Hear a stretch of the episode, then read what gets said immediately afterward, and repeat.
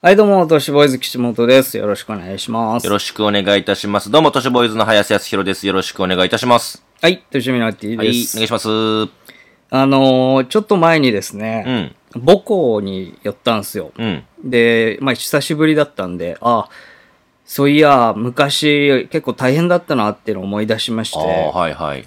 で、あのーまあ、僕ね、うん、まあ、言ってなかったんですけど、何あのー情報技術系のね、うん、まあ、大学行ってたんで、大学行ってないあのー学士号もえ持ってんですよ、実は。あ、そうっすか。で、情報技聞いたこと術なかっの学士号を、まあ、かなり苦労しとったんでたすよねうん。そっか。そう。で、まあ、なんですけど、就職活動してた時に、うん。あの、3ヶ月間、まあ、ことごとく不採用で、うん、そうなんだ。うん、まあ、こんだけやって不採用なのおかしいなって思って。うん、で、まあ、ちょっと、これ納得できないぞって思ってですね、あの、大学訴えようかなと。なんでいや、だって、大学通ってう、ん。情報技術の学士号取っうて、んで、就職しようと思ってたらう、ん、就職できないって、うん。大学おかしいなって思って、多分ね、人柄やと思うわ。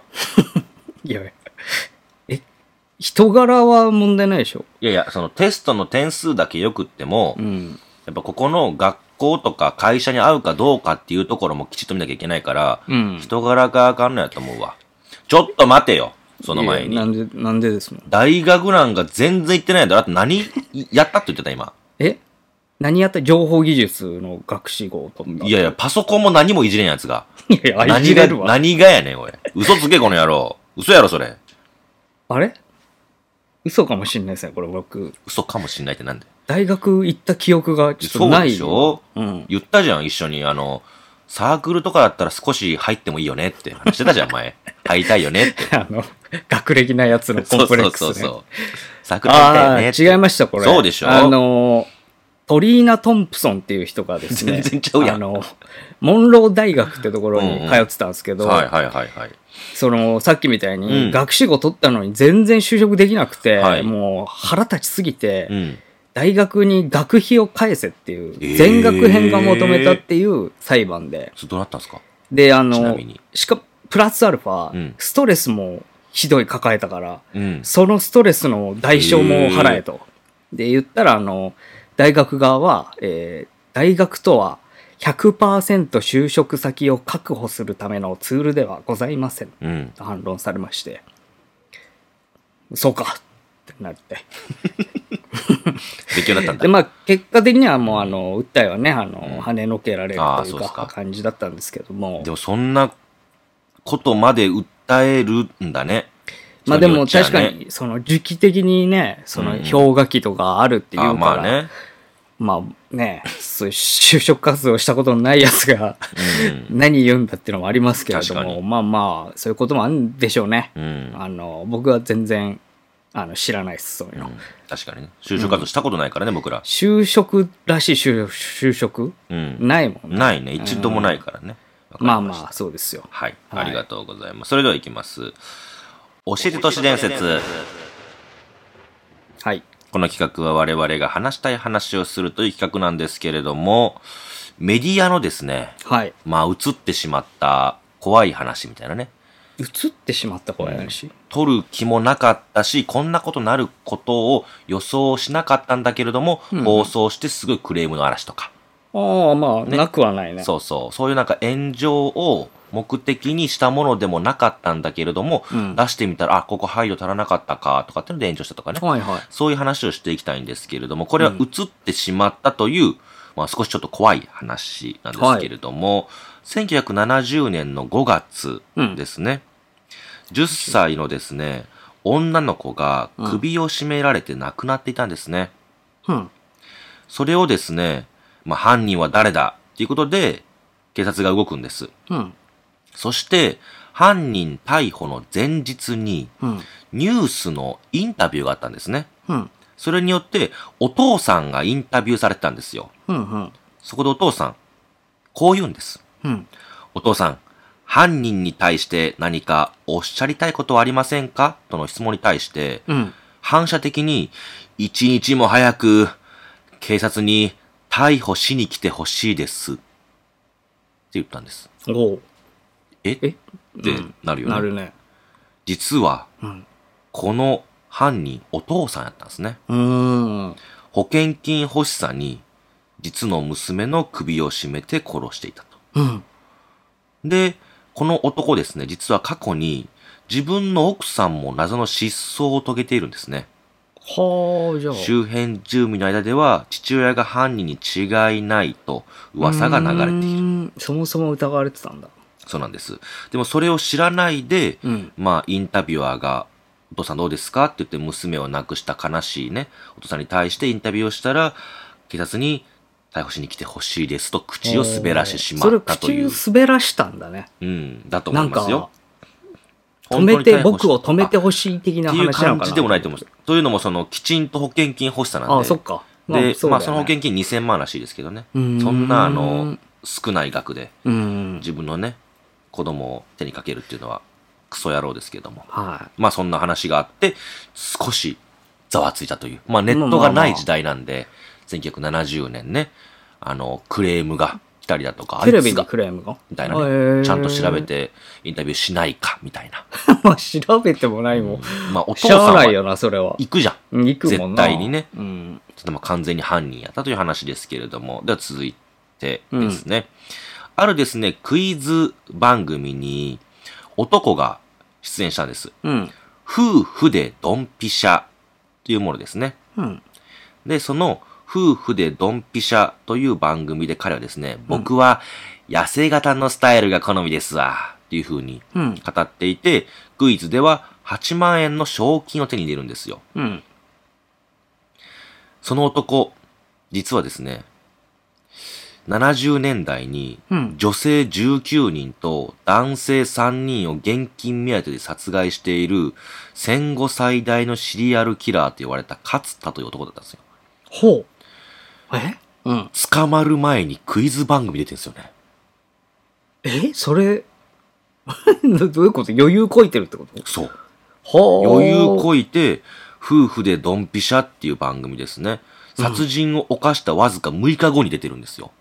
へえ、じゃあもう絶対割れないって思ってたんだ。そうですね。殺人直そ後れにっ。て関係あんのかね捕まることとその出たことってね。あ、あどうでしょうね。いつ見見たぞっていう人が出てきたとかなのかな殺害して捕まる前に出てるわけですからね。で、うんその夫婦でドンピシャではむちゃくちゃニコニコ笑ってるんですよ。へえ。これはっていうサイコパス野郎が、完全にサイコパスだね。僕は痩せ型のスタイルが好みですわっていうのうがんちょっと怖いぞということで、テレビ番組ですね。かなり連絡が来たそうです。まあないよな、そんなの、なかなか。ね。まあ、どのような、あの、抗議文かわからないですけれども、今日来たみたいですよ。そんなやつをみたいな。まあそうだけでど。もしょうがないんだよ なそれはもうんう、わからんよな。そうなんですよ。あのですね、他にもございまして、えっと、逆さ拍手とか逆拍手ってあるじゃないですか。うんあるね田中さんがね、はいはいよくお話としてしますけれども、あべこべという話でね、あり、ありますけれども、それってあの、テレビで映ったって話あったじゃないですか。日本のやつそう。うん。あの映像って見たことあります映像見たことないかもね。そうですよねな。んか写真みたいなの見たような気するけど。あれ僕も見たことないんですよ、実は。うん。調べが、まあ、悪いのか、調べられてないのか、なんかあんまり見えてなくって、しかもなんかちょっと、画素数も荒くって、うん本当にやってんのみたいな。うん、まあそ感うじでだね。なんか都市伝説的な話だと思うけど。で、それっていうのが、まあ、大半の客が手拍子をする中で、元彼らしき人物だけが手の甲をすごい速さでぶつけているみたいな。うんうん。ライブ後に意味を調べてみると、あまり良くない手話の意味だと。うん。であるんですけれども、まあ、それも調べてもあんまり出てこないし、うん。えー手の甲で、まあ、べこべですね、逆さ拍手をしてるっていうのが。だけれども、実はこれ、きちんと映像が残ってるものがあるんですよ。ほただそれって、97年の音楽番組、う。うん。ヘイヘイヘイで、うん。実際に逆さ拍手を行ってるんですよ。うん。シャラン級なんですよね。へえ、そうなんだうん。そう。これ、うんうんうん。やってますよ映ってね。るんだ。ただ、舞台立ってるのはシャラン級。うーん。ちょっと変わってるんだけれども、話自体は実際にあるという。ただ、どのような意図で、その逆さ拍手やったかは不明だけれども、怖いよねということで話題になったらしいですね。へえ、なんかどっかでじゃあすり替わったのかな、だとそれ思いますね。もともとはこっちやという。うんうんまあ、ほんとしょっちゅうもあったのかもしれないけど、映像がちょっとないので、ないねあんまりね。あんま見たってう記憶ないねはい。では行きます。続いてですけれども、続いてですね、コマーシャルです。うん。コマーシャルなんですけれども、恐ろしいということで、うん。かなりですね、まあ、トラウマを植え付けてしまったという。だそういう気はなかったんですけどね、うん彼ら作った側はね。これですね、2002年に放送されたコマーシャル。うん。しかもですね、こちら、カンヌ国際広告賞というもので、銀賞にも輝いた名作なんですよ。うん。日本のね、うん。コマーシャルで。いや、これはすごいじゃないかということで、2002年に放送されているんです。うん。物語のというのは小学校の授業風景。うん。生徒たちにですね、先生が、みんなの心に浮かんだものをそのまま書いてね、と言うんですよ。うん。そして、えっ、と、まあ、真っ白の画用紙みたいなものを渡すんですよ。うん。で、みんながですね、それぞれ生徒は当然カラフルな絵を描くんですね。みんなの心に浮かんだものですが。なんだけれども、一人の男の子だけが一心不乱に画用紙を黒く塗りつぶすんですよ。もう真っ黒。うん真っ白だった画用紙はどんどんどんどん塗りつぶされていって、真っ黒な、まあ、一枚の絵になる。うん。そして、授業が終わるんです。うん。なんだけれども、授業が終わっているのに、うん。放課後になっても男の子は画用紙を塗り続けるんです。うん。何枚も何枚も何枚も塗り続ける。うん。それはもう、増え続けていって何十枚とか。うん。さらにはですね、学校だけじゃなく、帰宅後も、家でも同じ作業を塗り返す。うん。そして不可解な行動というのは教師の間で問題になる。うん。そして少年は、やがて、精神科の病院へ送られてしまうんですね。まあまあ、そうかもね。うん。ある日一人のですね、担当の看護師が少年の絵に不可解な点があることに気がつくんですよ。うん。慌てて少年が描いたうん画用紙、今までのものをすべて集めて、うん。大きな体育館に並べていくんですよ。ほう。看護師さんがね。ほうほう。そこに出来上がったのは、巨大なクジラの姿。ほうほうほう。少年は自分の心に浮かんだクジラを素直に描いてただけだったんですよ。それがーん一枚の絵に描き表せられないから、たくさんの何十枚もの絵を使って、えークジラ、可愛らしいクジラを描いてたんですね。うん。それもリアルなクジラとかじゃなくてキャラクターみたいなクジラですね。うーん。で、前半ちょっと怖いじゃないですか。うん。一転して後半で一気に謎が解き明かされるという終作。うん。で、これ実話なんですよね。うん。実話をベースにして作られているということから、まあ、このカンヌ国際広告賞。うーん。だから、子供の想像力を大事にというメッセージがあるんですけど、うん。だけれども、医者の質問にも答えずに、黒い絵を描き続ける少年の態度に問題があるんじゃねえかみたいな。まあまあまあ、うん確かに。あと、ここのリアルな部分って本当に大事なのみたいな。どういうことそのメッセージがね、子供の想像力を大事にっていうものだけだとするんであれば、うん精神病院に送られてしまうとか、うん。帰宅しても塗りつぶすとかじゃなくって、うん。黒い絵を塗りつぶしていって、これ何ですかって言われても答えない。でも書き続ける、書き続けて、で、実はこれって言って、クジラの絵ってわかるじゃない、うんそのリアルなそこの描写っているのっていう。ああ、はあはあはあはあ。これって逆にトラウマになんない子供のな心るにほとどいう。ね。うん。なかなかね、どうだろうな、それ。どっちがいいか、確かに。なかなか難しいんですけれども。うん。まあそういったクレームが少し入ってしまったというですね。まあでもなんか、い怖い話風でいい話みたいな、うんねね落とし方をすごい嫌いじゃないけそど。うそう。しかも、ちゃんとリアルな話なので、えーでそこはいいじゃんと思うんですけどね。うん。続いてまたコマーシャルなんですよ。うん。福島県教育委員会が作成したローカルのコマーシャルです。うん。 2005年に放送されていました。うん。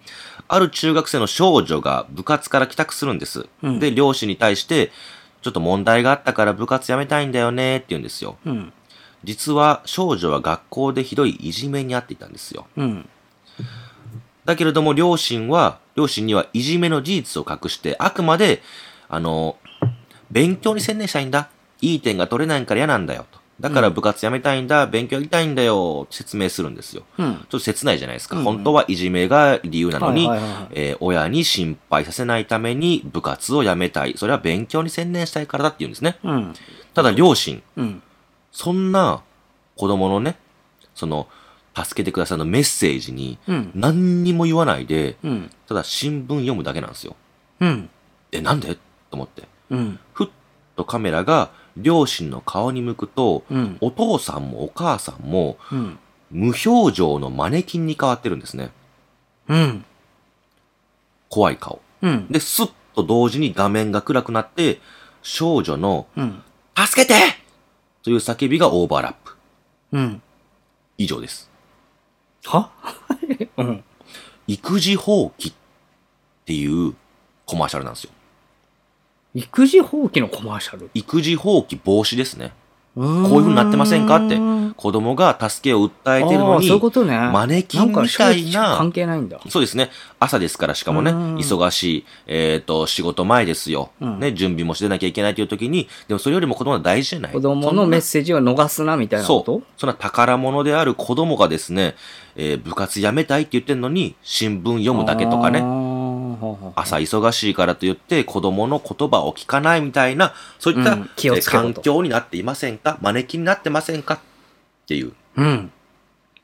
もっと、いい伝え方あるだろうってなって。いや、うん。恐ろしい。いぞ、おい。ってなってなんか、うん。うんそれ、いきなり朝見せられたら、ちょっと、そううんってなるよなち。なみにテーマがあります。うん。親を投げるなうんっていう、うん親であることをね、はいはいは投いげるなよという、まあ、コマーシャルだったそうです。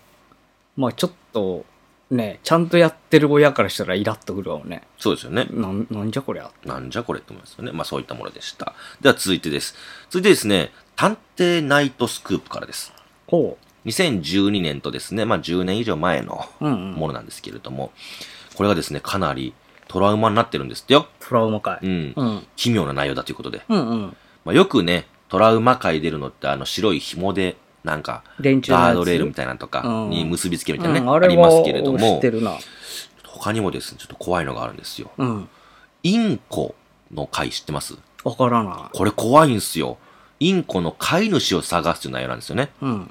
で、調査が進むんですよ。誰がインコの飼い主だっていうことで、うんいろんなとこ行って話したりをするんですけど、そのインコを言葉喋るんですよ。うんこんなセリフです。うん。はい。ピーちゃん、ごめんね。ここは異世界かも。内職してたら急に誰もいなくなった。ピーちゃんだけでも逃げて。電話も繋がらない。私は出て行きます。って、インコ言うんですよ。え長ないセリフ 長いしイ、ンコが怖ない。うん。ピーちゃんごめんね。ここは異世界かも。もうこの時点でおかしいですよ。うん。で、内職してたら急に誰もいなくなった。うんピーちゃんだけでも逃げて。電話も繋がらない。私は出て行きます。っていう。その、だから逃げてきたってことよっね。てことよね。ピーちゃん、どっか怪しい変な場所から。逃がしてもらったのかわかんないですけどね、うっん。ていうふうにあの田村探偵があ、田村さんの、えどっちの田村あえっ、とひらがな田村あ田村健二、はいはいはいひらがな田村田村探偵ー。うん。田村探偵ですよね田村探偵さんが行った時にうん。こういうものを動画で撮ってるんですよ、へこんなこと喋ったってえ言って、うん、撮影しててねそれすげえな超怖くない作ったみたいなねセリフ。でいまだに分かってないんですよこれそへーのその回ではすご誰が、まあ、飼い主でとかどうしてこんなこと言ったかとも全然分ーからそないですんなのでも探しようないよな。だから、でんでんでんで終わってますね。あーへーえ、そのインコはどこで見つけたんだろうね。ね普、通にいたのかな、どっかに。そう、迷子になったインコの貝を迷子か探すっていうね、貝なんですけどね。ちょっと怖いです気よね。味悪、それ。そう、すごい怖いんですよ。なんかトラウマになっているものとかありますテレビ見てて。テレビうん。映画でもいいですよ。あ、俺でも、ちっちゃい頃は、あれ、ギタロウのえエンディングがトラウマだったな。ああ、そうっすか俺、あれ怖くて見へー見てらんなかったで途中で消してたな。あ、途中まで見途るけれ中、ども。あの、エンディングが始まったらなんかさ、へー妖怪の怖い絵みたいなのが流れてうんあて、りますね曲もなんか、うん、ちょっと怖い系だった気がすはる。いはい。可愛いとこあるやん。でもそれぐらいしかないかもな。トラウマテレビで。とかダメなの、映画。ああ、イットはまあ、とそかれダメではあるだろうな。あの、2作目見られなかったぐらい怖かったの、1作目が。うんうん。ピエロがもうそれでまあ、ピエール恐怖苦症手っにてあなっるてからね。そうそうジョニー・デップと一緒ですうん。いや、知ら知らないけど。ジョニー・デップと一緒なんですよ、僕。ピエロ恐怖症がってことね。も。うんいや、もうじゃなくて、ピエロ恐怖症だけが、いや、も。うん、ですね。が一緒ってことだよね。あれ何でしたっけシークレット・ウィンドうん、シウでークしたレっットウィけンドあれ、ジョニー・デップさんですよね。そうだよ。まあ、同じ体験してますし、だからほぼジョニー・デップなんですよいやね。いや同じ体験はしてないですし。 え、ピエロ恐怖そうダ症メなのになったのイットでね。え、マジ、今はどうなのピエロ実はね、あのー言ってなかったんですけど、はうん。だからそれによってマクドナルドも怖くなってたの。ドナルドがいるみたいな。ね。それもいるわ。そう。だから、人に買ってもらってたの、よく。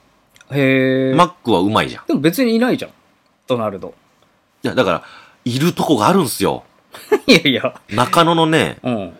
えーっと、基本いないじゃん。北口のうん。サンモール。うん。あの中に、ベンチに座ってるドナルドであーわかるああるあるうんれも怖いし、あと、店内にいる、ハッピーセットとか売ってるところの、あのドナルド見ただけで汗かくの、俺。怖くへて、ー当時ね。。うん。で、それが、あることでなくなったの。うんそれが新しい人なの。うーん。怖いものとして見すぎていて、うん新しいと見た時にちょっと別に怖くなかったん大ですしたよこ。とねえなって。子供の時はさ、うんコメディ要素もあるんだけれども、そこに頭がいかなかったの。ただただ怖いっていうだけで。うん。でも新しく見たらさ、そんな別に怖くないし、そのコメディのところもあって、すごい、あ、面白いな、この作品と思ったの。うんうんでそれから、旧一トンを見たの。うん。見直したっそてしたこらと。普通に見られて、そっからなくなりました。もう怖くない、今。それってそういう克服の仕方あるんだね。ねなんか、あんまり聞いたことなちっい。ちゃい頃パターンにというか怖かったけれども、うん。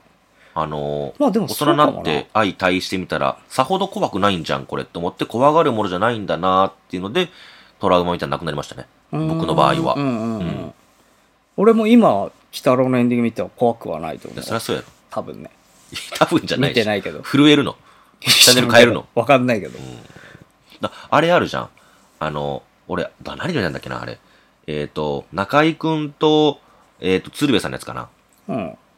な何やったっけ、あれ。世界仰天ニュ世ース界、うん。とか、仰天なんか別のやつかわかんないけれども、なんかで見たんですけど、うんすごくお父さんが怖かったの、ある女性がね。うん。で、ちっちゃい頃から暴力振るわれてて、だからそういうことが原因で、お母さんと別れてもうてどっか行っちゃったのよ。うん。でそれで、なんかそこ奇跡体験があったんですよ。うん。でそれで、あの、会うってなって、奇跡体験とアンビリバブじゃねえの、それ。わかんない。で、なんか会うことになったのよ。うそんの時にちょっとトラウマで、うんえっと、結婚もできなかったの、彼氏もできないし、男性が怖いんですね、恐怖症で。うんうんで、お父さんと会ったら、お父さんが病気で痩せ細っていて、うんこんな男のだし怖がってたんやということで恐怖症がなくなったみたいなね。あーだからそれに近いなと思った、俺、一頭のやつが。で、なんかい意外と弱えなって思ったそらう別にだと思う。